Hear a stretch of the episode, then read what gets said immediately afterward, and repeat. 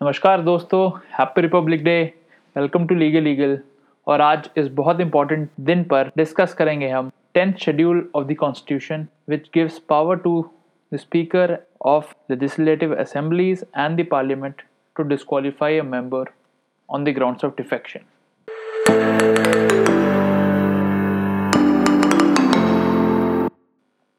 हम सब जानते हैं कि हमारा कॉन्स्टिट्यूशन दुनिया का सबसे लंबा, सबसे बड़ा कॉन्स्टिट्यूशन है।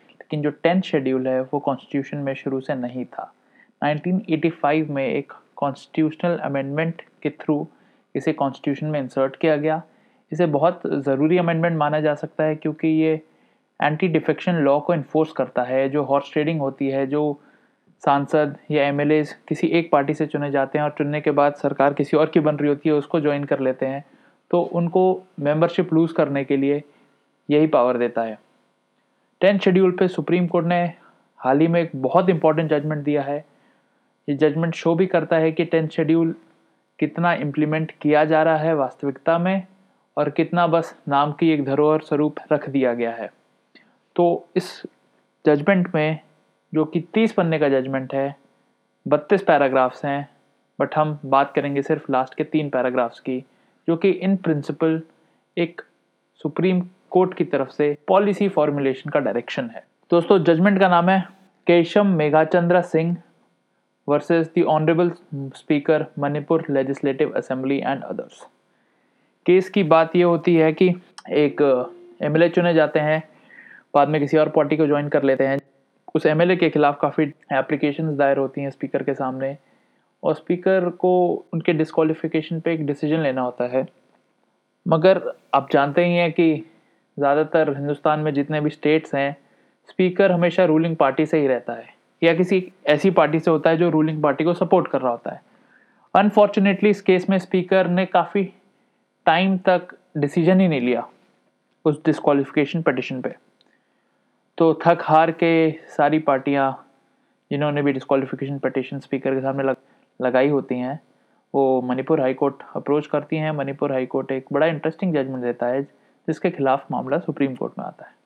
लेकिन क्योंकि जैसे मैंने कहा था, हम बात करेंगे सिर्फ़ तीन पैराग्राफ्स की तो सीधा आते हैं पैरा नंबर थर्टी पे।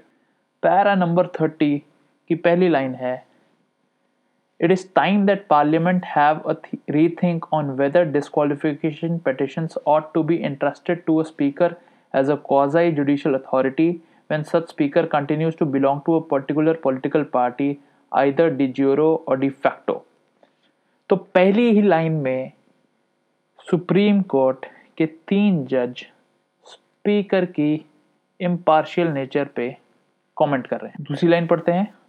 पार्लियामेंट में seriously consider amending the constitution to substitute the speaker of the Lok Sabha and legislative assemblies as arbiter of disputes concerning disqualification which arise under the 10th schedule with a permanent tribunal headed by a retired Supreme Court judge or a retired Chief Justice of a High Court or some other outside independent mechanism to ensure that such disputes are decided both swiftly and impartially, thus giving real teeth to the provisions contained in the 10th schedule, which are so vital in the proper functioning of our democracy. काफ़ी लंबा sentence था sentence से हम तीन बातें निकाल सकते हैं कि पहला जो डिस्कालिफिकेशन पटिशन है, उसे जल पे जल्दी जजमेंट आना चाहिए।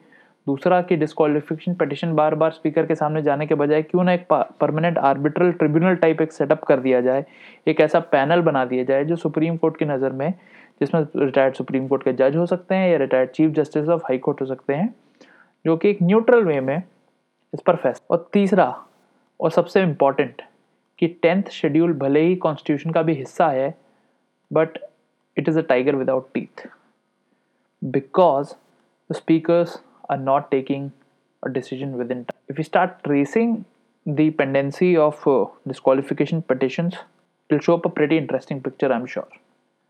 Next para पे आते हैं देखिए सुप्रीम कोर्ट का काम होता है लॉ ले डाउन नहीं करना बट लॉ को इंटरप्रेट करना ये जुडिशियल एक्टिविज्म अपने आप में एक वाकई डिबेटेबल कॉन्सेप्ट है, बहुत इंटरेस्टिंग कॉन्सेप्ट है, घंटों बात की जा सकती है बट एक मिनट में बात कहेंगे कि कैसे देखिए सुप्रीम कोर्ट एक नॉवल आइडिया सजेस्ट करता है, उसका बाद अपने आप को लिमिट करता है।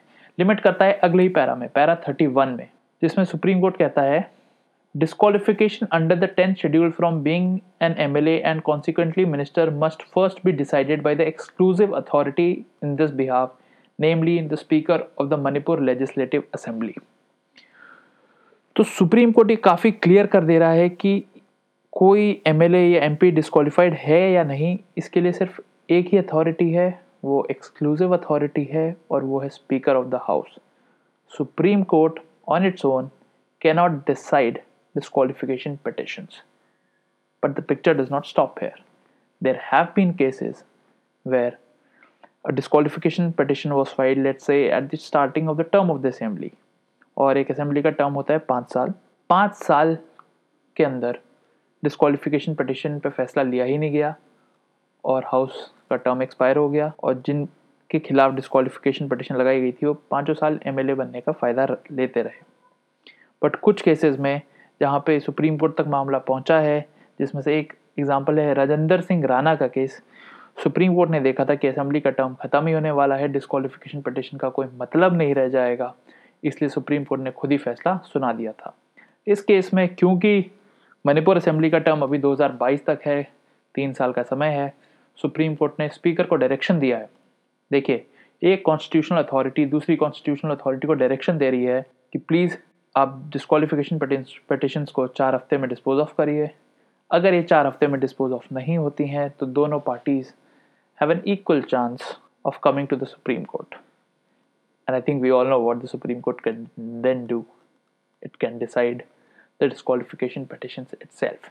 But the most important question is कि ये जो ट्रिब्यूनल बनाया जाए परमानेंट पैनल बनाया जाए डिस्कालिफिकेशन पटिशन का इसमें सुप्रीम कोर्ट के जज ही क्यों हो या कोई चीफ जस्टिस ही क्यों हो वाई डू द जजेस who most of the times are saying that they do not want to take post retirement jobs, creating more post retirement jobs for themselves. Independence of judiciary के लिए बहुत ज़रूरी है कि जजेस सिर्फ़ जज करें। उसी फोरम में करें जिसमें वो अपॉइंट किए गए थे और बाद में किसी पोस्ट की लालसा ना रखें। यह भी बहुत ज़रूरी बात है कि जजेस जो इतने एक्सपीरियंसड होते हैं 65 की एज पर रिटायर हो जाते हैं और क्योंकि वो प्रैक्टिस नहीं कर सकते किसी कोर्ट में इंडिया में तो करें तो करें क्या? Parliament is already considering increasing the retirement age of जजेस that is also up for debate whether that is a good thing or not but for sure losing trust in every system except the judiciary does not bode well for the constitution मेरा मानना है कि India is a democracy Bharat की जनता देख ही रही है कि उनके एम कितना परफॉर्म कर रहे हैं, कितना, उनके एम परफॉर्म कर रहे हैं, कितना स्पीकर इम्पार्शियल है। और कितना जजेस परफॉर्म कर रहे हैं। तो भारत की जनता जैसा सिस्टम चाहती है, वैसा ही सिस्टम होना चाहिए। अभी जैसा सिस्टम है लेट पीपल जज and people will decide it is good that the Supreme Court has only suggested it has not ventured into the domain of law making but surely an interesting idea which will need a further debate let me know what you think can contact us on legal legal podcast at Gmail dot com that's all for today let's meet you next week.